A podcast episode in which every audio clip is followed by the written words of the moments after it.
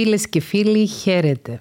Είμαι η Θέκλα Πετρίδου και σας καλωσορίζω στο έκτο επεισόδιο του podcast. Στο επεισόδιο αυτό θα μιλήσουμε για τη συνεξάρτηση. Η συνεξάρτηση είναι ένας όρος ο οποίος έχει αρχίσει να χρησιμοποιείται τα τελευταία χρόνια στο γλωσσάρι της ψυχολογίας. Είναι ένας όρος ο οποίος έχει προκύψει μέσα από την εξαιρετική δουλειά που κάνουν οι ομάδες 12 βημάτων, γνωστές και ως AA, στα ελληνικά ανώνυμη αλκοολική. Ο όρος στα αγγλικά είναι codependency και στα ελληνικά μεταφράζεται ως συνεξάρτηση. Στο προηγούμενο επεισόδιο του podcast μιλήσαμε για τον ναρκισισμό ως ένα στυλ προσωπικότητας. Σε αυτό το επεισόδιο, το έκτο, θα μιλήσουμε για τη συνεξάρτηση ως ένα άλλο στυλ προσωπικότητας. Το λεγόμενο συνεξαρτητικό στυλ προσωπικότητας. Πρόκειται για μια προσωπικότητα, έναν τύπο προσωπικότητας ανθρώπου ο οποίος δυσκολεύεται να υπάρξει μόνος και αποκτά νόημα η ζωή του μόνο όταν προσκοληθεί πάνω σε ένα πρόσωπο το οποίο δεν είναι ε, πώς να το πω πάνω σε κάποιον ο οποίος δεν του φέρεται καλά ας, το, ας χρησιμοποιήσω ένα όρο της καθομιλουμένης για να καταλάβουμε καλύτερα τη συνεξάρτηση πρέπει να πάμε πίσω στις ρίζες της και πώς έχει ε, επινοηθεί αυτός ο όρος. Οι ομάδες 12 βημάτων είναι ομάδες αυτοβοήθειας οι οποίες τα τελευταία 50 χρόνια περίπου βοηθούν πάρα πολύ ανθρώπους σε όλο τον κόσμο οι οποίοι υποφέρουν από κάθε είδους εξαρτήσεις. Έχω ξεκινήσει από την εξάρτηση από, τον από το αλκοόλ, από τον αλκοολισμό και έχουν επεκταθεί και σε άλλες εξαρτήσεις, την εξάρτηση από ναρκωτικές ουσίες, από τα ναρκωτικά δηλαδή, την εξάρτηση από τον τζόγο, την εξάρτηση από το σεξ και ούτω καθεξής. Αυτές οι ομάδες έχουν ένα πολύ αυστηρά δομημένο πρόγραμμα, το οποίο ονομάζεται πρόγραμμα των 12 βήματων. Ξεκίνησαν από την Αμερική και έχουν επεκταθεί σε όλο, το, σε όλο τον κόσμο. Είναι ομάδες α, στις οποίες δεν υπάρχει ψυχολόγος. Είναι ομάδες ανθρώπων που Κάποιοι από αυτούς βρίσκονται σε ένα καλύτερο δρόμο καταπολέμησης των εξαρτήσεων από τους καινούριους. Είναι ομάδες αυτοβοήθειας θα έλεγε κάποιος ή μάλλον αλληλοβοήθειας των μελών τους και σε αυτές τις ομάδες γίνεται πραγματικά εξαιρετική δουλειά για τους ανθρώπους οι οποίοι υποφέρουν από εξαρτήσεις. Είναι ομάδες ομοίων. Δηλαδή ένας άνθρωπος που είναι εξαρτημένος από το αλκοόλ μπορεί να συμμετέχει σε μια ομάδα ανωνύμων αλκοολικών, να πηγαίνει στις καθορισμένες συναντήσεις αυτής της ομάδας. Αυτές οι ομάδες είναι δωρεάν. Από ό,τι γνωρίζω πληρώνουν μόνο κάποιο μικρό ποσό όσοι συμμετέχουν για τους καφέδες, τα κεραστικά που μπορεί να είναι κατά τη διάρκεια της ομάδας. Στην Αμερική αυτές οι ομάδες συνήθως χρησιμοποιούν ως χώρο συνάντησης υπόγεια εκκλησιών κλπ. κλπ. Γνωρίζω ότι και στην Ελλάδα υπάρχει οργάνωση άλλανών. Δεν γνωρίζω περισσότερες λεπτομέρειες, μπορείτε όμως να το ψάξετε online. Έχω ακούσει ότι υπάρχει η ομάδα α, ανώνυμων υπερφάγων Ελλάδος, αν θυμάμαι καλά τον όρο, και ε, κάνουν συναντήσεις είτε διαζώσεις είτε διαδικτυακές. Λοιπόν, σε αυτές τις ομάδες παρατήρησαν ότι κάποιοι άνθρωποι οι οποίοι έμπαιναν σε ένα πρόγραμμα απεξάρτησης και κατάφερναν επιτυχώς να υπερβούν τις κακές συνήθειες της εξάρτησης, όταν έμπαιναν ξανά στο φυσικό τους περιβάλλον, ξανακυλούσαν. Και στις ομάδες αυτοβοήθεια των 12 βημάτων, αλλά και σε κλειστά προγράμματα απεξάρτησης, παρατηρήθηκε ότι οι πρώην χρήστες ουσιών ή οι πρώην εξαρτημένοι, όταν επέστρεφαν στο φυσικό τους περιβάλλον, πολύ συχνά ξανακυλούσαν στην εξάρτηση. Και έτσι έστρεψαν την προσοχή τους στο τι ρόλο μπορεί να παίζουν οι οικοί ενός ανθρώπου που είναι εξαρτημένος από ουσίες ή από τζόγο ή από οτιδήποτε άλλο στο να ξανακυλήσει ο άνθρωπος αυτός ή στο να παραμένει εξαρτημένος. Και έτσι σχημάτισαν ομάδες για συγγενείς εξαρτημένων. Και σε εκείνες τις ομάδες παρατήρησαν ότι οι οικοί των εξαρτημένων ατόμων είχαν κάποια κοινά χαρακτηριστικά τα οποία είχαν ως αποτέλεσμα τα χαρακτηριστικά της προσωπικότητας τους και ο τρόπος με τον οποίο συνδέονταν με τα εξαρτημένα πρόσωπα είχαν ως αποτέλεσμα να υποβοηθούν τη συνέχιση της εξάρτησης. Ήταν δηλαδή αυτοί οι άνθρωποι enablers. Enabler είναι κάποιος ο οποίος υποβοηθεί χωρίς απαραίτητος να το έχει ως στόχο να το κάνει τον άλλο άνθρωπο που είναι εξαρτημένος να παραμείνει εξαρτημένος. Με πιο απλά λόγια, οι γυναίκες των εξαρτημένων, οι κόρες των εξαρτημένων, οι οικοί των εξαρτημένων, με τη συμπεριφορά τους διατηρούσαν την εξάρτηση του προσώπου που αγαπούσαν. Ένας συνεξαρτημένος άνθρωπος, γι' αυτό έχει βγει και όρος συνεξάρτηση, δηλαδή κάποιος ο οποίος βρίσκεται μαζί με κάποιον που είναι εξαρτημένος, ένας συνεξαρτημένος άνθρωπος δέχεται χωρίς καμία οριοθέτηση, χωρίς κανένα παράπονο, χωρίς κανένα stop τη συμπεριφορά του εξαρτημένου ατόμου. Ένας συνεξαρτημένος βρίσκει νόημα στη ζωή του με το να υπηρετεί τις ανάγκες του ανθρώπου που είναι εξαρτημένος. Ένας συνεξαρτημένος έχει ουσία στο να υπάρχει μόνο όταν βρίσκεται σε μία σχέση κακοποίησης με έναν εξαρτημένο άνθρωπο. Οποιοςδήποτε άνθρωπος βρίσκεται σε κατάσταση εξάρτησης είτε από το αλκοόλ, είτε από ναρκωτικές ουσίες, είτε από το σεξ, είτε από τον τζόγο, δεν υπάρχει περίπτωση να φέρεται καλά στους οικείους του το πρώτο πράγμα που κάνει είναι ότι τους λέει ψέματα. Αποκρύπτει την εξάρτησή του και πολλές φορές μπορεί να έχει ξεσπάσματα οργής προς το οικία του πρόσωπα ή να συμπεριφέρεται με τρόπους οι οποίοι δεν είναι σε καμία περίπτωση στοργικοί, αγαπητικοί και ανθρώπινοι. Ο άνθρωπος που ταλαιπωρείται με εξαρτήσεις, ο εξαρτημένος άνθρωπος είναι μια πολύ κακή εικόνα του εαυτού του. Μια πολύ κακή έκδοση του εαυτού του.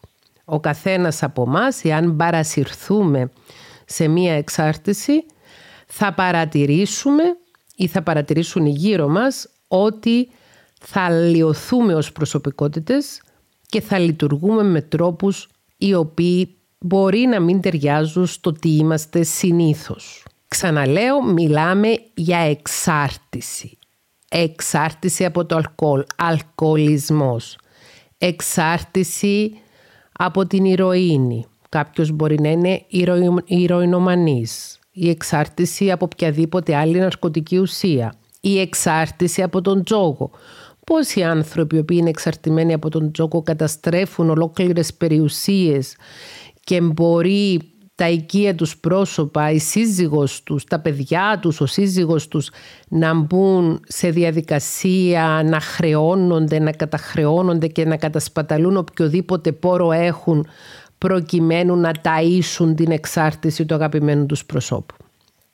Άρα, μέσα από το πρόγραμμα και μέσα από τη δουλειά και την έρευνα των ομάδων αυτοβοήθειας 12 βημάτων, παρατηρήθηκε ότι υπάρχει ένα στυλ προσωπικότητας το οποίο υποβοηθεί τους εξαρτημένους ανθρώπους να παραμένουν εξαρτημένοι.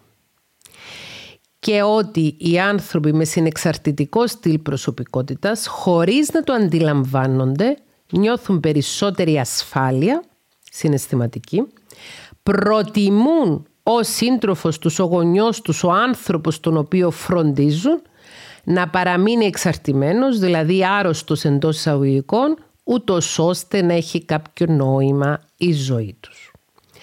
Ο όρος συνεξάρτησης στις μέρες μας έχει βγει από το στενό χώρο ορισμού των εξαρτήσεων. Εξακολουθεί η συνεξάρτηση να είναι ένα υπαρκτό φαινόμενο στον οικογενειακό και φιλικό χώρο των εξαρτημένων ανθρώπων, όμως παρατηρούμε στοιχεία συνεξάρτησης και σε άλλων ειδών σχέσεις. Για να συνδέσω αυτό το έκτο επεισόδιο του podcast με το προηγούμενο το πέμπτο όπου μιλήσαμε για τον αρκισισμό, θέλω να πω ότι το πιο συνηθισμένο μοτίβο που συναντούμε σε σχέσεις ναρκισιστικής κακοποίησης είναι ένας άνθρωπος με ναρκισιστικό στυλ προσωπικότητας να συνδέεται είτε ερωτικά, είτε φιλικά, είτε επαγγελματικά με έναν άνθρωπο με συνεξαρτητικό στυλ προσωπικότητας. Έρχεται και ταιριάζει δηλαδή η ψυχολογία του θήτη εντός εισαγωγικών άνθρωποι με ναρκισιστικό στυλ προσωπικότητας τείνουν να είναι θύτες στις διαπροσωπικές τους σχέσεις με τη ψυχολογία του θύματος εντός εισαγωγικών τους ανθρώπους με ναρκισιστικό στυλ προσωπικότητας οι οποίοι τείνουν να είναι θύματα και θυματοποιημένοι στις διαπροσωπικές τους σχέσεις. Πολύ περισσότεροι άνθρωποι από ό,τι ίσως νομίζουμε έχουμε πρόβλημα με τη συνεξάρτηση. Έχουμε ένα συνεξαρτητικό στυλ προσωπικότητας και ένα συνεξαρτητικό στυλ δημιουργίας σχέσεων με άλλους ανθρώπους. Πρόκειται για ένα εξίσου σοβαρό ζήτημα, μια εξίσου παγκόσμια επιδημία όπως αυτήν του ναρκισισμού. Ακούστε εάν θέλετε με προσοχή όσα θα πω στη συνέχεια, γιατί μπορεί κάποιος από εσάς ή κάποιοι από εσάς, όπως και εγώ, να έχουμε ζήτημα με τη συνεξάρτηση και να μην το έχουμε συνειδητοποιήσει μέχρι σήμερα. Το 2005 έγραψα το πρώτο μου βιβλίο, το οποίο είχε τίτλο «Η ανατομία μιας γυναίκας» και ήταν ένα βιβλίο το οποίο προσπαθούσε να σκιαγραφίσει μέσα από τη δική μου ψυχολογική ματιά ως γυναίκα και ψυχολόγος στην Κύπρο τότε το 2005 για ποιο λόγο οι γυναίκες αντιμετωπίζουν προβλήματα στην προσωπική τους ζωή και κυρίως στην ερωτική τους ζωή. Με τις γνώσεις που είχα τότε προσπαθούσα να εξηγήσω τα διάφορα φαινόμενα. Τότε το 2005 δεν υπήρχε ακόμη ο όρος συνεξάρτησης στο γλωσσάρι της ψυχολογίας. Υπήρχε ένα βιβλίο μόνο το οποίο είχε γραφεί από μια γυναίκα η οποία δεν ήταν ψυχολόγος, ήταν δημοσιογράφος. Το βιβλίο με τίτλο «Γυναίκες που αγαπούν πολύ», το οποίο στην Ελλάδα κυκλοφορεί μεταφρασμένο από τις εκδόσεις Μίνωας. Και μάλιστα το 2020 έγινε επανέκδοση του βιβλίου και οι εκδόσεις Μίνωας μου έστειλαν δώρο ένα αντίτυπο επειδή ήταν ένα βιβλίο το οποίο συνεχώς σύστηνα για διάβασμα στο κανάλι μου στο YouTube. Και είναι ένα βιβλίο το οποίο αναφέρει μέσα αρκετές ιστορίες γυναικών οι οποίες είχαν ένα κοινό χαρακτηριστικό ότι μεγάλωσα σε σπίτια με πατεράδες αλκοολικούς ή μητέρες αλκοολικές οι οποίες στη συνέχεια προχώρησαν στο να επιλέξουν κακούς συντρόφους για τις ίδιες, συνήθως αλκοολικούς αλλά κυρίως κακοποιητικούς.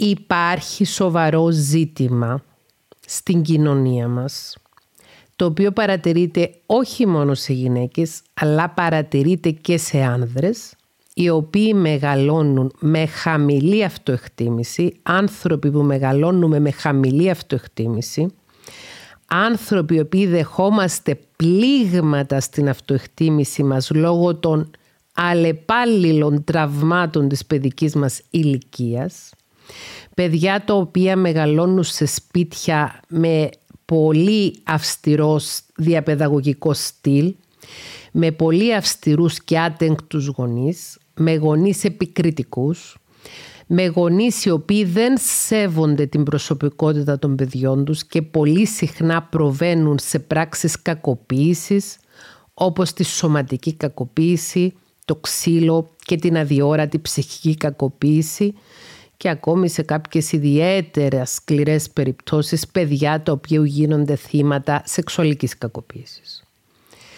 Όταν ένας άνθρωπος μεγαλώνει σε ένα περιβάλλον το οποίο του φωνάζει εντός εισαγωγικών με διάφορους τρόπους ότι είναι ανάξιος να αγαπηθεί, ότι δεν είναι αξιαγάπητος ως άνθρωπος, μεγαλώνοντας μπορεί να αναπτύξει ένα συνεξαρτητικό στυλ συνδεσιμότητας ή ένα συνεξαρτητικό στυλ προσωπικότητας. Το συνεξαρτητικό στυλ προσωπικότητας δεν υπάρχει καταχωρημένο ως ξεχωριστή διάγνωση στον DSM ή στο ICD-11. Η διάγνωση η οποία υπάρχει στον DSM, η οποία προσωμιάζει με το συνεξαρτητικό στυλ προσωπικότητας, είναι η διάγνωση Dependent Personality Disorder. Εξαρτητική διαταραχή προσωπικότητας ή μάλλον διαταραχή εξαρτητικής προσωπικότητας η οποία ανήκει στο κλάστερ C, στο β πλέγμα διαταραχών προσωπικότητας με βάση τον DSM. και αυτή η διάγνωση εν ολίγης μιλάει για ανθρώπους οι οποίοι είναι υπερβολικά προσκολλημένοι πάνω σε άλλους ανθρώπους και έχουν μεγάλη ανάγκη να βρίσκονται μαζί με άλλους ανθρώπους. Θα μπορούσε κάποιος να υποστηρίξει ότι αυτή η διάγνωση Dependent Personality Disorder, διαταραχή εξαρτητικής προσωπικότητας, να περιγράψει και το συνεξαρτητικό στυλ προσωπικότητας. Όπως έχουμε μιλήσει όμως στο προηγούμενο επεισόδιο, δεν έχει σημασία φυσικά ποια θα ήταν η επίσημη διάγνωση με βάση τον DSM ή το ICD.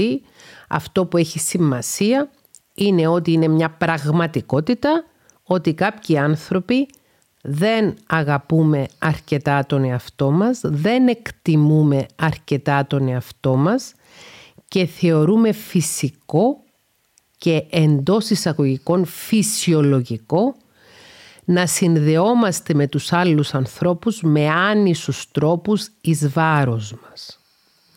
Μαθαίνουμε δηλαδή μεγαλώνοντας ότι είναι εντάξει οι άλλοι να μας φέρονται άσχημα, είναι εντάξει οι άλλοι να μας παραμελούν, γιατί και η παραμέληση από τους γονείς προς τα παιδιά συνιστά μια μορφή συναισθηματικής κακοποίησης, ότι είναι εντάξει οι άλλοι να μας εκφοβίζουν ή να μας κάνουν αυτό που λέγεται στην αγγλική bullying. Όταν ο ίδιος σου ο γονιός σε εκφοβίζει, όταν το ίδιο το εκπαιδευτικό σύστημα σε εκφοβίζει, όταν ομάδες συνομιλίκων και νταΐδες στο σχολείο σε εκφοβίζουν και δεν δέχεσαι καμία ψυχοεκπαιδευτική και ψυχοθεραπευτική βοήθεια ώστε να ξεπεράσεις αυτά τα τραύματα, θεωρείς φυσιολογικό να συνδεθείς είτε σε ένα προσωπικό ερωτικό επίπεδο, είτε σε ένα φιλικό επίπεδο, είτε σε ένα επαγγελματικό επίπεδο με άλλους ανθρώπους, με νέους ανθρώπους οι οποίοι θα είναι οι νέοι δυνάστες σου και εσύ θα νιώσεις ότι βρίσκεσαι σε έναν εντάξει χώρο είναι εντάξει να μου φέρονται άσχημα. Εδώ μου φερόταν η μάνα που με γέννησε άσχημα. Εδώ μου φερόταν ο πατέρας που με γέννησε άσχημα. Εδώ μου φερόντουσαν τα αδέρφια μου άσχημα. Εδώ μου φερόντουσαν οι φίλοι μου άσχημα. Εδώ μου φερόντουσαν οι εκπαιδευτικοί άσχημα.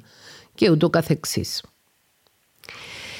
Είναι τεράστιο ζήτημα το ζήτημα της βίας, της ενδοκογενειακής βίας, της έμφυλης βίας και της βίας της ερωτικές σχέσεις βίας στις ερωτικές σχέσεις παρατηρείται και σε σχέσεις ομόφυλων ζευγαριών.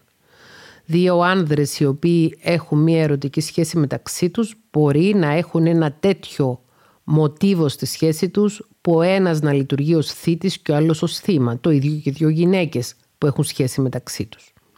Θεωρώ ότι όσο προχωράει ο καιρός, όσο προχωράει η κοινωνία και εξελίσσεται, όσο προχωράει η επιστήμη ότι πρέπει να φύγουμε από κάποια στερεότυπα φύλου και να πάψουμε να θεωρούμε ότι άνδρας ίσο θήτης και γυναίκα ίσο θύμα. είναι υπαρκτό το πρόβλημα της έμφυλης βίας. Είναι μια πραγματικότητα ότι και στην Ελλάδα και στην Κύπρο έχουμε υψηλά ποσοστά γυναικοκτονιών, δηλαδή φόνων και εγκλημάτων εναντίον γυναικών από άνδρες οι οποίοι διαπνέονται από μισογυνισμό, όμως δεν είναι όλοι οι άνδρες θύτες και δεν είναι όλες οι γυναίκες θύματα. Βία δεν είναι μόνο η σωματική βία, βία είναι και η ψυχική βία και μπορεί κάλλιστα μία γυναίκα να έχει ένα ναρκισιστικό στυλ προσωπικότητας και να έχει ένα προφίλ θήτη. Και ένας άνδρας να έχει ένα συνεξαρτητικό στυλ προσωπικότητας και να έχει ένα ψυχολογικό προφίλ θύματος. Δεν θέλω να μειώσω σε καμία περίπτωση το πρόβλημα της έμφυλης βίας το οποίο βασίζεται στο μισογυνισμό, αλλά πιστεύω ακράδαντα ότι το να καλλιεργήσουμε τον μισανδρισμό, να διονύζουμε μία προκατάληψη εναντίον του ανδρών και να θεωρούμε ότι όποιος είναι άνδρας έχει αυτομάτως και τοξική αρενοπότητα, αυτό δεν θα βοηθήσει σε τίποτε την κοινωνία μας να προχωρήσει προς τα μπρος. Ελπίζω ότι κάποια στιγμή δεν θα έχει καμία σημασία τι φίλο έχει ο κάθε άνθρωπος και θα αντιμετωπίζουμε τον κάθε άνθρωπο σαν μια ξεχωριστή οντότητα, μια ξεχωριστή προσωπικότητα και θα τον αξιολογούμε με βάση του πώς λειτουργεί αυτός ο συγκεκριμένος άνθρωπος όχι με βάση το φίλο του ή οτιδήποτε άλλο όπως ο ερωτικός προσανατολισμός και ούτω καθεξής. Ξαναλέω, συνεξαρτώμενοι άνθρωποι μπορεί να είναι γυναίκες, μπορεί να είναι άνδρες, μπορεί να βρίσκονται σε όλα τα κοινωνικά και οικονομικά στρώματα, μπορεί να έχουν κάθε είδους ερωτικό προσανατολισμό και ούτω καθεξής. Η συνεξάρτηση είναι μια πολύ σοβαρή ψυχολογική συνθήκη γιατί σημαίνει ότι αν έχεις συνεξαρτητικό στυλ προσωπικότητας χωρίς να το συνειδητοποιείς υποσυνείδητα θα επιλέγεις να είσαι με ανθρώπους κακοποιητικούς. Χωρίς να το αντιλαμβάνεσαι θα δένεσαι με τους άλλους λόγω του τραυματικού δεσίματος, του λεγόμενου στα αγγλικά trauma bonding.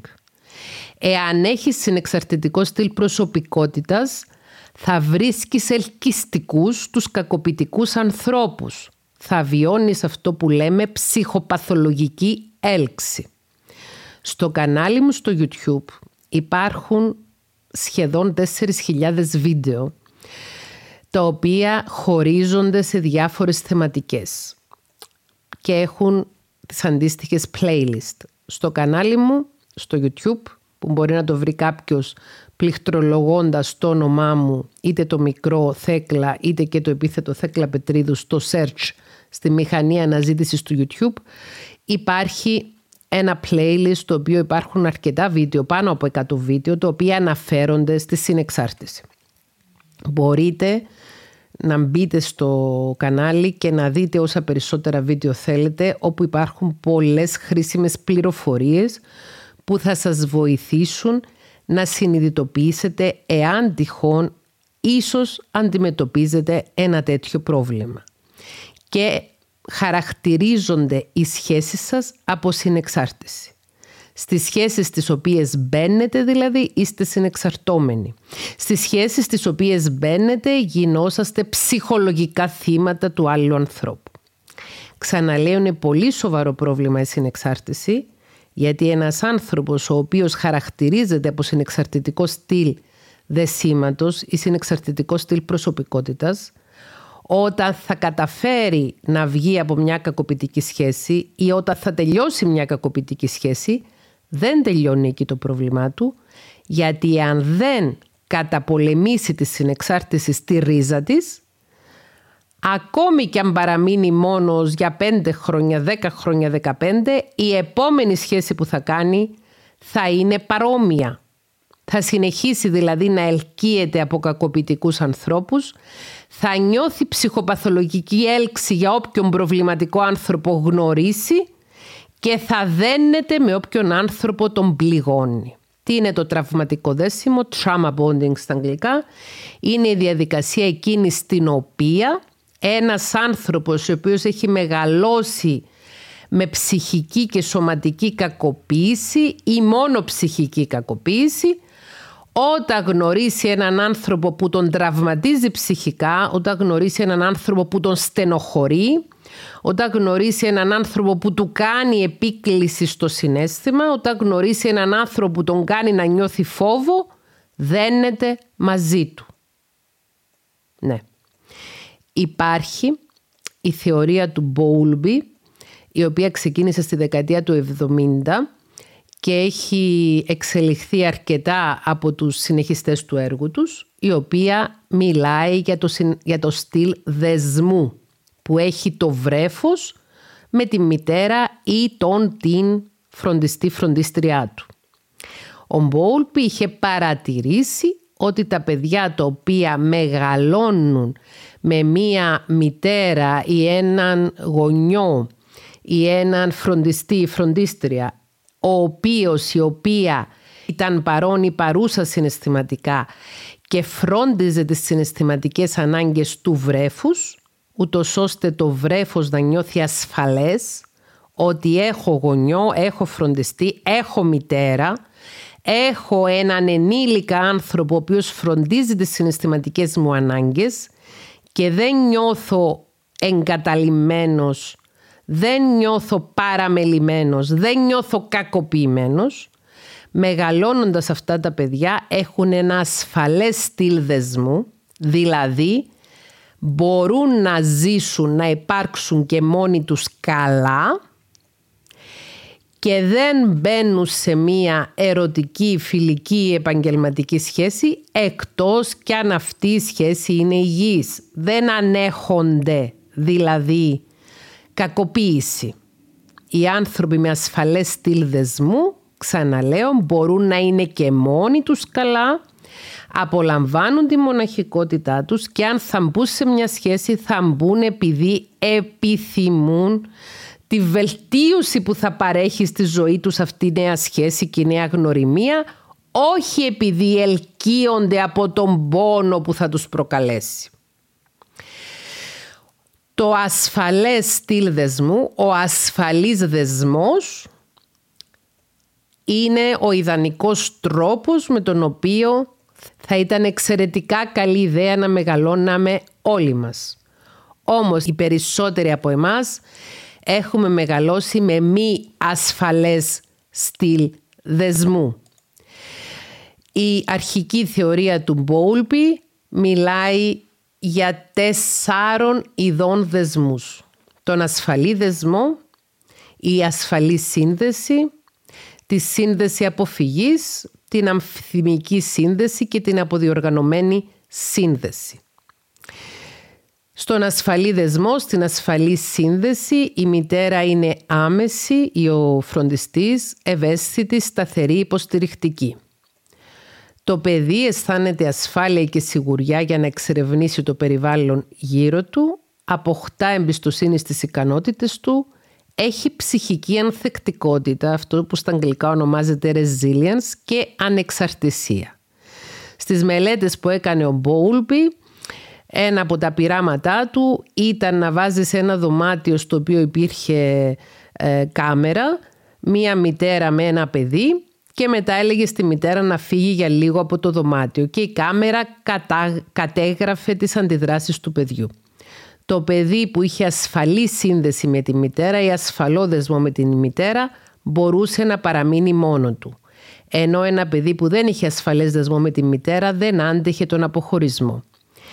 Ο αμφιθυμικός δεσμός, η αμφιθυμική σύνδεση έχει να κάνει με ένα γονέα, μία μητέρα ή ένα φροντιστή, ο οποίος είναι ασυνεπής. Μερικές φορές είναι άνθρωπος που δείχνει ενδιαφέρον προς το παιδί, η ευαισθησία και μερικές φορές είναι άνθρωπο που, άνθρωπος που δείχνει αδιαφορία προς το παιδί. Σε μια αμφιθυμική σύνδεση, σε ένα αμφιθυμικό δεσμό, το παιδί νιώθει άγχος, ανασφάλεια, είναι θυμωμένο, βιώνει συναισθηματική εγκατάλειψη, αδυναμεί να ελέγξει την παρορμητικότητα του και μπορεί να εκδηλώσει ακόμη και αντικοινωνική και επιθετική συμπεριφορά. Και το παιδί το οποίο έχει μία μητέρα ή έναν φροντιστή που είναι αμφιθυμικός, που έχει ένα αμφιθυμικό δεσμό μαζί του, νιώθει και πιστεύει ότι ο φροντιστής του ή η μητέρα του δεν μπορεί να φροντίσει για την κάλυψη των αναγκών του. Και υπάρχει και η μητέρα που είναι αποφευκτική ή ο φροντιστής που είναι αποφευκτικός που καταλήγει σε μια αποφευκτική σύνδεση, ένα αποφευκτικό στυλ δεσμού. Ο αποφευκτικός γονιός ή φροντιστής είναι απόμακρος, αδρανής, απορριπτικός, επικριτικός και αντιδρά με θυμό ή τιμωρία. Το παιδί σε μια σύνδεση αποφυγής ή σε ένα αποφευκτικό δεσμό βιώνει συχνά την απόρριψη, έχει συναισθηματική απομόνωση και αναπτύσσει άγχος και φόβο. Και το παιδί σε μια αποφευκτική σύνδεση και σε ένα αποφευκτικό δεσμό υποσυνείδητα πιστεύει ότι η μητέρα, ο φροντιστής, ο πατέρας πολύ πιθανόν να μην παρέχει κάλυψη των αναγκών του. Και υπάρχει και ένα τέταρτο στυλ δεσμού, το αποδιοργανωμένου δεσμού ή αποδιοργανωμένης σύνδεσης κατά τη θεωρία της προσκόλλησης του Μπόλμπι, όπου η μητέρα ή ο φροντιστής ή ο πατέρας είναι υπερβολικός, απρόβλεπτος, τρομακτικός, μπορεί να είναι χρήστης ουσιών ή να έχει σοβαρές ψυχιατρικές διαταραχές που να μην παίρνει θεραπεία για αυτές και το παιδί αναπτύσσει έντονο φόβο, θλίψη, αναζήτηση ασφάλειας σε αγνώστους, χαμηλή αυτοεκτίμηση, θυμό και παθητικότητα. Σε ένα τέτοιο αποδιοργανωμένο στυλ δεσμού υπάρχει σοβαρή σύγχυση για το παιδί γιατί δεν υπάρχει καμία στρατηγική για κάλυψη των αναγκών του. Ο Μπόλπι λοιπόν στην αρχή της δεκαετίας του 70 ανέπτυξε τη θεωρία της προσκόλλησης. Μιλούσε τότε ο Μπόλπι για σύνδεση μητέρας παιδιού. Με σημερινούς όρους θα μιλήσουμε για σύνδεση μητέρας φροντιστή πατέρα παιδιού. Και η θεωρία της προσκόλλησης αναφέρεται, όπως είπα προηγουμένως, στο συναισθηματικό δεσμό ανάμεσα στο βρέφος και το κύριο πρόσωπο που το φροντίζει. Ο τρόπος που το πρόσωπο που φροντίζει το βρέφος ανταποκρίνεται στα μηνύματα του παιδιού έχει καθοριστική σημασία καθώς το βρέφος μαθαίνει κατά πόσο μπορεί να στηριχτεί στη μητέρα, στο γονέα, στο φροντιστή για να του προσφέρει ασφάλεια και παρηγοριά. Με βάση λοιπόν τη θεωρία της προσκόλλησης του Μπόλπι, εκτός και αν έχουμε ασφαλή δεσμό με τη μητέρα ή το πρόσωπο που μας φροντίζει ή τον πατέρα μας, δεν θα μπορέσουμε να δημιουργήσουμε υγιείς σχέσεις ως ενήλικες. Όπως είπα και στο προηγούμενο επεισόδιο, τόσο οι άνθρωποι οι οποίοι έχουν αρκισιστικό στυλ προσωπικότητας έρχονται από μια κακοποιητική παιδική ηλικία, έτσι και στο κομμάτι της συνεξάρτησης, οι άνθρωποι που έχουν συνεξαρτητικό στυλ προσωπικότητας και έχουν ζητήματα με τη συνεξάρτηση, επίσης προέρχονται από μια κακοποιητική παιδική ηλικία. Η διαφορά που έχει ο νάρκισσος από τον συνεξαρτώμενο είναι ότι η αντίδραση του νάρκισσου στην κακοποίηση που έχει δεχθεί, στην παραμέληση που έχει δεχθεί στην παιδική του ηλικία είναι να γίνει και αυτός με τη σειρά του κακοποιητής, παραμελητής και ούτω καθεξής ενώ στην περίπτωση της συνεξάρτησης η αντίδραση του συνεξαρτώμενου προσώπου σε μια κακοποιητική παιδική ηλικία είναι να στραφεί εναντίον του εαυτού του ο νάρκισσος στρέφεται εναντίον των άλλων, ο ναρκισιστής στρέφεται εναντίον των άλλων, ο άνθρωπος με ναρκισιστικό στυλ προσωπικότητας Όσοι δεν έχετε ακούσει σας παραπέμπω στο προηγούμενο επεισόδιο, το πέμπτο επεισόδιο του podcast αυτού που είχε θέμα τον ναρκισισμό. Ο άνθρωπος με ναρκισιστικό στυλ προσωπικότητας στρέφεται εναντίον των άλλων, ζει εγωκεντρικά και δεν γνιάζεται καθόλου μα καθόλου για το πώς νιώθουν οι άλλοι, ενώ ο συνεξαρτώμενος, ο άνθρωπος με συνεξαρτητικό στυλ προσωπικότητας, λόγω της κακοποιητικής παιδικής ηλικίας, η αντίδραση του είναι να στραφεί εναντίον του εαυτού του και να νοιάζεται υπερβολικά για τους άλλους. Οι συνεξαρτώμενοι άνθρωποι παρουσιάζουν υψηλά ποσοστά ενσυναίσθησης, υπερβολικά ποσοστά ενσυναίσθησης, ώστε να νοιάζονται πολύ περισσότερο για τους άλλους παρά για τον ίδιο τους τον εαυτό. Ο άνθρωπος που λειτουργεί συνεξαρτητικά, δεν φροντίζει καθόλου τη δική του υγεία, δεν φροντίζει καθόλου τη δικιά του ισορροπία, δεν φροντίζει καθόλου να καλύψει τις δικές του προσωπικές ανάγκες, είτε ψυχικές, είτε υλικές, είτε σωματικές, είτε πνευματικές, είτε συναισθηματικές, αλλά είναι συνεχώς εστιασμένος ο συνεξαρτώμενος άνθρωπος στο να καλύπτει τις ανάγκες των άλλων. Και πάμε πίσω στον χώρο από όπου αρχικά ήρθε ο όρος συνεξάρτηση. Στο χώρο των εξαρτήσεων. Ένας συνεξαρτώμενος άνθρωπος, ο οποίος σχετίζεται με έναν αλκοολικό, δεν λαμβάνει καθόλου υπόψη του ότι ο αλκοολικός σύντροφος ή η αλκοολική σύντροφος τον την παραμελεί συναισθηματικά, ότι λέει ψέματα προκειμένου να καλύψει την εξάρτησή του ή ότι κατασπαταλά τα, τους πόρους του ζευγαριού ή της οικογένειας προκειμένου να καλύψει την εξάρτησή του αφήνοντας τον την σύντροφό του στα κρύα του λουτρού. Δεν θα διεκδικήσει καθόλου τα δικαιώματα του ή τα δικαιώματα της ένας άνθρωπος που είναι συνεξαρτώμενος. Το μόνο που έχει έγνοια συνεχώς είναι να είναι ο θήτης του καλά ή η θήτης του καλά. Αντιλαμβάνεστε ότι μιλάμε για το ψυχολογικό προφίλ ενός ανθρώπου με μηδαμινή αυτοεκτίμηση που δεν αυτοπροστατεύεται. Άνθρωποι οι οποίοι κυκλοφορούν ανάμεσα σε έναν κόσμο τρομακτικό, γιατί ναι, είναι διαδεδομένη η κακία και η αναλυγησία στην εποχή μας, παρουσιάζοντας εξαιρετικά υψηλά ποσοστά ενσυναίσθησης, τη λεγόμενη υπερενσυναίσθηση, ώστε να καταλήγουν να είναι επικίνδυνοι για τον ίδιο τους τον εαυτό. Το να λειτουργεί συνεξαρτώμενα αποτελεί μία αυτοκαταστροφική συμπεριφορά αν δεν φροντίσεις εσύ για τη δική σου ηλική, σωματική, ψυχική, συναισθηματική, πνευματική προστασία, δεν θα φροντίσει κανένας άλλος. Ο κάθε ενήλικας είναι υποχρεωμένος να φροντίζει τον εαυτό του. Ή ας το πω καλύτερα, εάν ο κάθε ενήλικας δεν φροντίζει τον εαυτό του, τότε δεν θα το φροντίσει κανείς άλλος και έτσι κινδυνεύει και από σωματικές ασθένειες ή απώλεια της ζωής του και από ψυχική κακοποίηση και από ανάπτυξη ψυχικών διαταραχών. Οι άνθρωποι με συνεξάρτηση πολύ συχνά υποφέρουν από αχώδεις διαταραχές, από διαταραχές συναισθήματος όπως η κατάθλιψη και ζουν μίζερες ζωές όπου η μόνη τους χαρά είναι να ευχαριστήσουν τον δυνάστη τους ή τη δυνάστριά τους. Ας κάνουμε μια παύση και ας σκεφτούμε λίγο εάν σε σχέσεις που βρισκόμαστε στο παρόν, ξαναλέω σχέσεις ερωτικές, σχέσεις φιλικές, σχέσεις επαγγελματικές ή σχέσεις τις οποίες βρισκόμασταν στο παρελθόν, υπήρξαμε υπερβολικά κατανοητικοί ή είμαστε υπερβολικά κατανοητικοί προς ανθρώπους που δεν νοιάζονται καθόλου για τη δική μας ευεξία και ανθρώπους οι οποίοι δεν δείχνουν καμία απολύτως ευαισθησία για τα δικά μας συναισθήματα και τα δικά μας ίσως παθήματα. Πάρα πολλοί άνθρωποι είναι συνεξαρτώμενοι και δεν το αντιλαμβάνονται.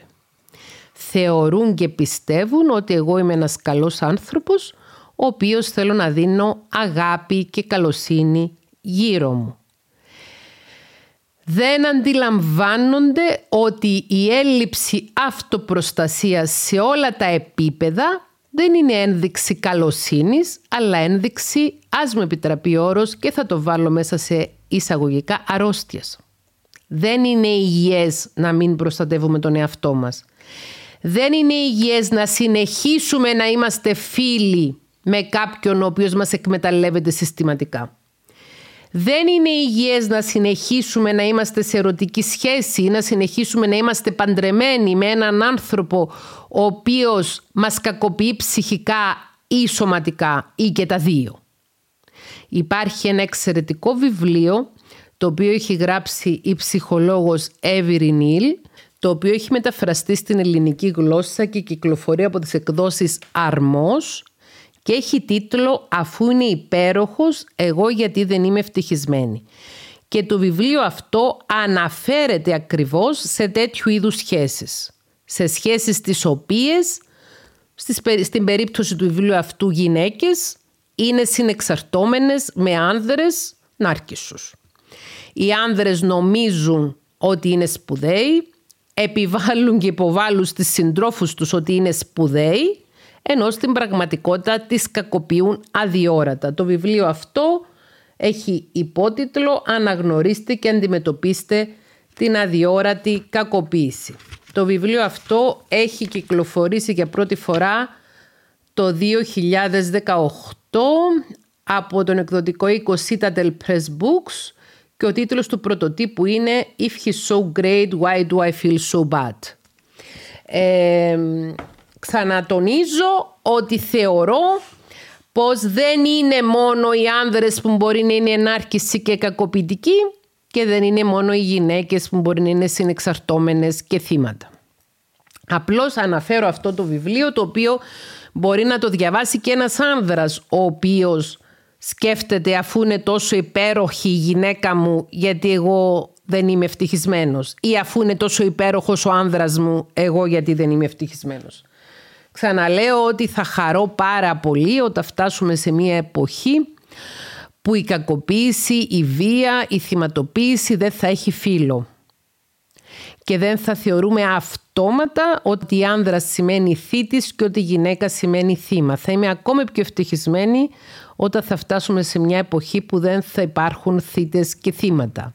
Δεδομένης όμως της ανθρώπινης φύσης, και δεδομένης της σκληρής δουλειάς που οφείλει να κάνει κάποιος με τον εαυτό του, της σκληρής κοπιόδους πνευματικής εργασίας που χρειάζεται να κάνει κάποιος για να ξεπεράσει τα όποια τραύματα το έχει αφήσει μια κακοποιητική παιδική ανατροφή σε συνδυασμό με την ψυχοεκπαίδευση και την ψυχοθεραπεία βεβαίως βεβαίως το πρώτο επεισόδιο του podcast αυτού μιλήσαμε για την ψυχοεκπαίδευση στο δεύτερο για την ψυχοθεραπεία. Δεδομένης λοιπόν της κοπιόδους εργασίας που χρειάζεται να καταβάλει ο οποιοδήποτε για να ξεπεράσει μια κακοποιητική παιδική ηλικία και να μην καταλήξει να είναι ο ίδιος θήτης δηλαδή νάρκισσος ή θύμα συνεξαρτώμενος και δεδομένης της πνευματικής τεμπελιάς που πολλοί άνθρωποι στην εποχή μας και στην εποχή μας παρουσιάζουν, δεν νομίζω να είναι ρεαλιστική ευχή να φτάσουμε σε μια εποχή που η κοινωνία δεν θα έχει ούτε θύτες ούτε θύματα.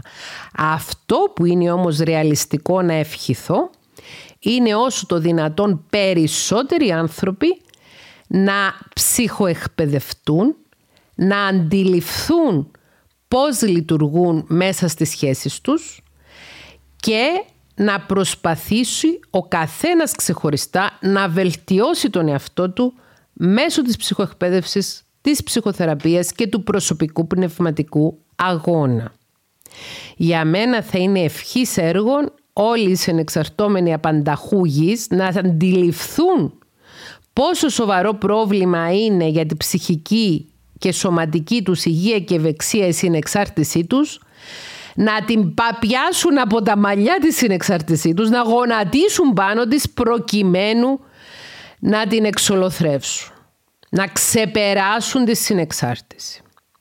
Ένας άνθρωπος ο οποίος υπερβαίνει το πρόβλημα της συνεξάρτησης, διαμέσου ξαναλέω του τριπτύχου της, της ψυχοεκπαίδευσης, της ψυχοθεραπείας και του προσωπικού πνευματικού αγώνα αποκτά αυτοεκτίμηση, αγαπάει και εκτιμάει επιτέλους τον εαυτό του, μπορεί να βάζει όρια στους άλλους, έχει ψηλά κριτήρια για το τι δέχεται και τι δεν δέχεται να βιώσει στη ζωή του.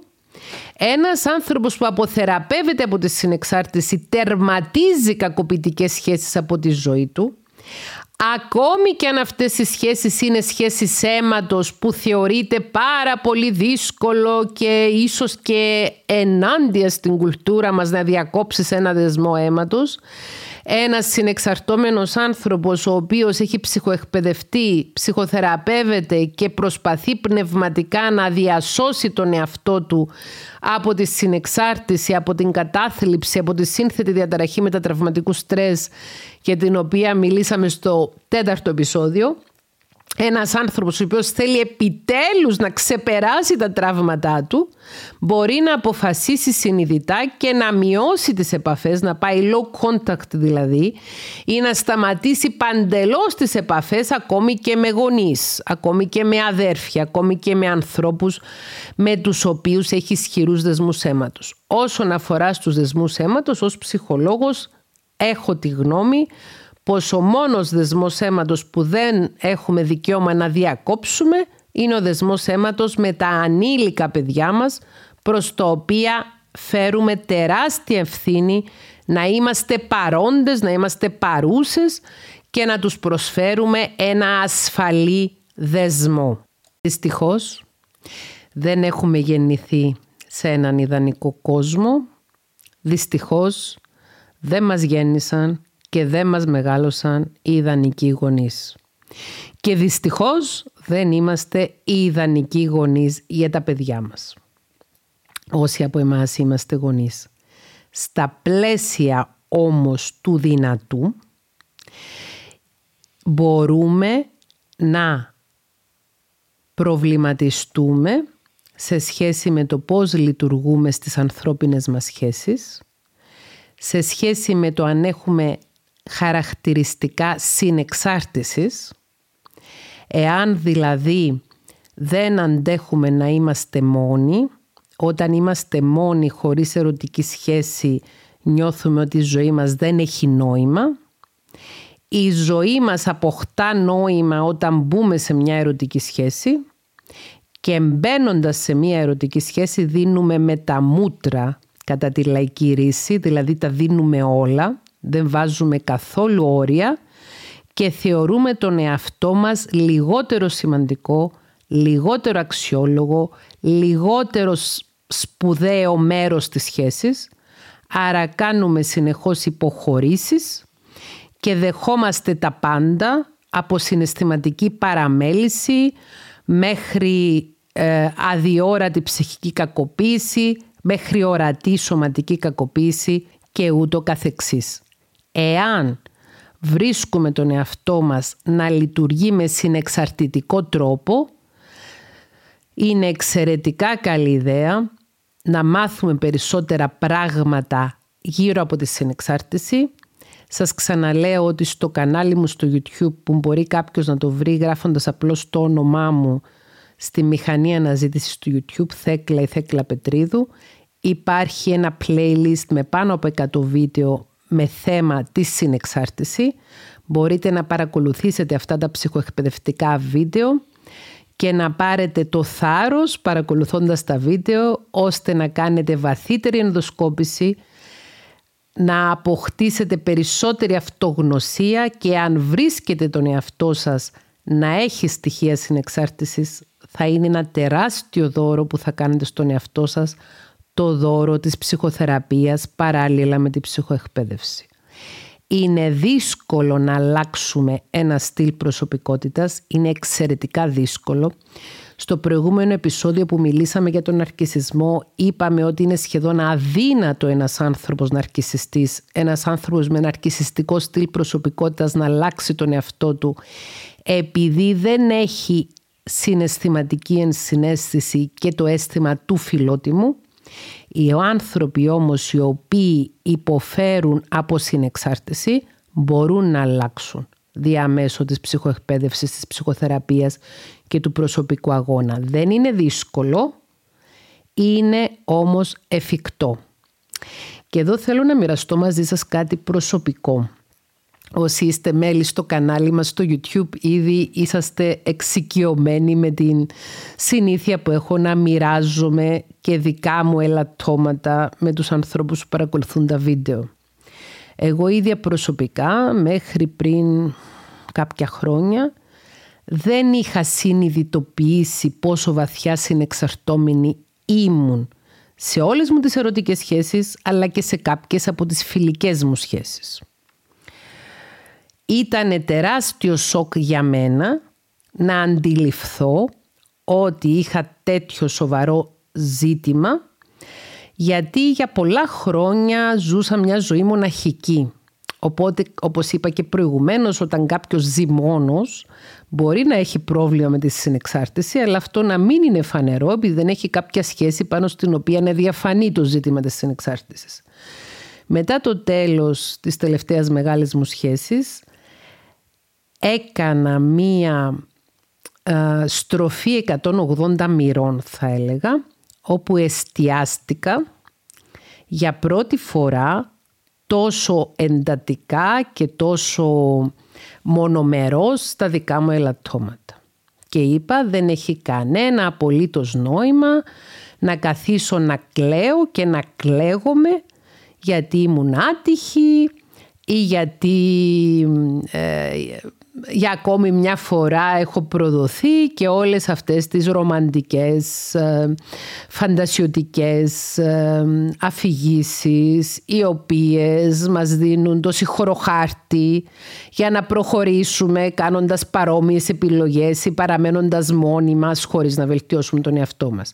Με αυτό δεν σημαίνει ότι μόνο εγώ έχω φταίξει σε οτιδήποτε δύσκολο έχει συμβεί στην προσωπική μου ζωή. Αυτό που σημαίνει όμως είναι ότι είπα παίρνω επιτέλους την πλήρη ευθύνη μου και αυτό που είχα δοκιμάσει να αντιληφθώ το 2005 όταν έγραφα το πρώτο μου βιβλίο με τίτλο «Ανατομία μιας γυναίκας» το γιατί κάποιες γυναίκες δυσκολεύονται τόσο πολύ στην προσωπική τους ζωή και στις σχέσεις τους, 15 χρόνια μετά, μετά το δεύτερο μου διαζύγιο, μου ήρθε η απάντηση για μένα προσωπικά η οποία μπορεί να ισχύει και για άλλες γυναίκες και για άλλους ανθρώπους. Συνειδητοποίησα ότι λειτουργώ ως συνεξαρτώμενη.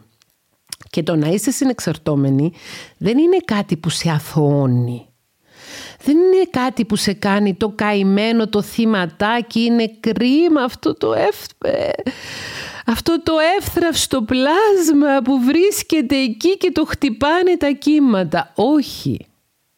Το να είσαι συνεξαρτώμενος φέρει μια τεράστια προσωπική ευθύνη. Επειδή ακριβώς δεν αναλαμβάνεις το δύσκολο ρόλο τον κοπιώδη ρόλο που είναι να δουλέψεις σκληρά ώστε να κλείσεις τα τραύματά σου και να αποκτήσεις επιτέλους αυτοεκτίμηση, να αναγνωρίσεις επιτέλους την αξία που έχεις ως άνθρωπος και να αρχίσεις επιτέλους να προστατεύεις τον εαυτό σου και να σταματήσεις να προστατεύεις την οποιαδήποτε επιλογή έχεις κάνει στο παρελθόν η οποία ήταν βασισμένη πάνω στις αδυναμίες σου και όχι στις δυνάμεις σου.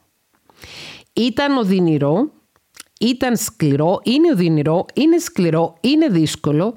Αυτό που μπορώ όμως να μοιραστώ μαζί σας ως ένα συνεχές αποτέλεσμα της συνεχούς προσπάθειας που κάνω για να καταπολεμήσω εγώ ίδια προσωπικά το δικό μου ζήτημα συνεξάρτησης είναι ότι μπαίνοντας σε αυτή τη διαδικασία μπόρεσα να αποκτήσω μεγαλύτερη εσωτερική ειρήνη και ηρεμία μπόρεσα να οριοθετήσω καλύτερα τον εαυτό μου και τους άλλους ανθρώπους στη ζωή μου.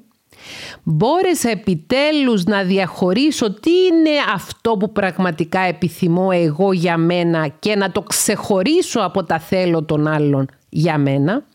Μπόρεσα να βάλω κάποια όρια και έχω μπορέσει έκτοτε να πω πολλά όχι.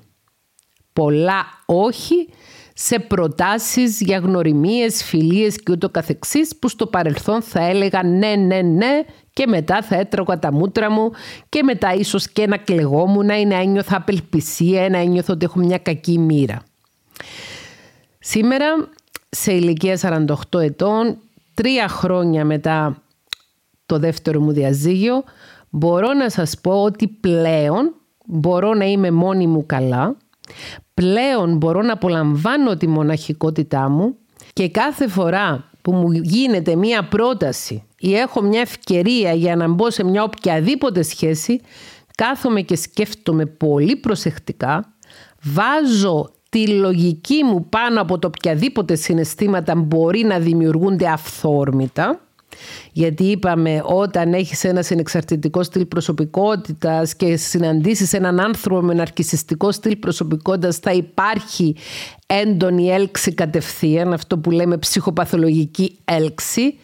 Και όταν κάποιος σε πονέσει μπορεί να νιώσεις ότι δεν είναι σε μαζί του, τραυματικό δέσιμο, μπορεί να σου φαίνεται οικείο αυτό το στυλ γιατί έτσι έχεις μάθει, πλέον δεν μου φαίνεται οικείο το να μου φέρετε κάποιος υπεροπτικά, υποτιμητικά και παραμελητικά. Πλέον μου φαίνεται ανίκιο και δεν το θέλω πλέον στη ζωή μου. Εδώ θέλω να σημειώσω ότι είναι μια συνεχόμενη διαδικασία, it's an ongoing process η θεραπεία του εαυτού μας, η ψυχοθεραπεία, η ψυχοεκπαίδευση και ο προσωπικός πνευματικός αγώνας σε καμιά περίπτωση δεν δηλώνω ότι έχω φτάσει στο τέλος ή στην τελειότητα. Αυτό που μπορώ να σας πω όμως είναι ότι όταν επιτέλους συνειδητοποίησα το πρόβλημα της συνεξάρτησης και θέλω να πω ότι έχει βοηθήσει πολύ σε αυτό και το γεγονός ότι τα τελευταία 5-6 χρόνια έχει αρχίσει η συνεξάρτηση να συζητιέται πολύ σοβαρά στο χώρο της ψυχολογίας. Για να είμαι δίκαιη προς τους παλαιότερους θεραπευτές μου δεν, δεν τίθετο το θέμα της συνεξάρτησης προηγουμένως. Δεν γνωρίζαμε όσα γνωρίζουμε σήμερα για τη συνεξάρτηση. Όπως επίσης δεν γνωρίζαμε παλιότερο όσα γνωρίζουμε σήμερα για τον αρκισισμό ή για τη σύνθετη διαταραχή με τα τραυματικού στρες.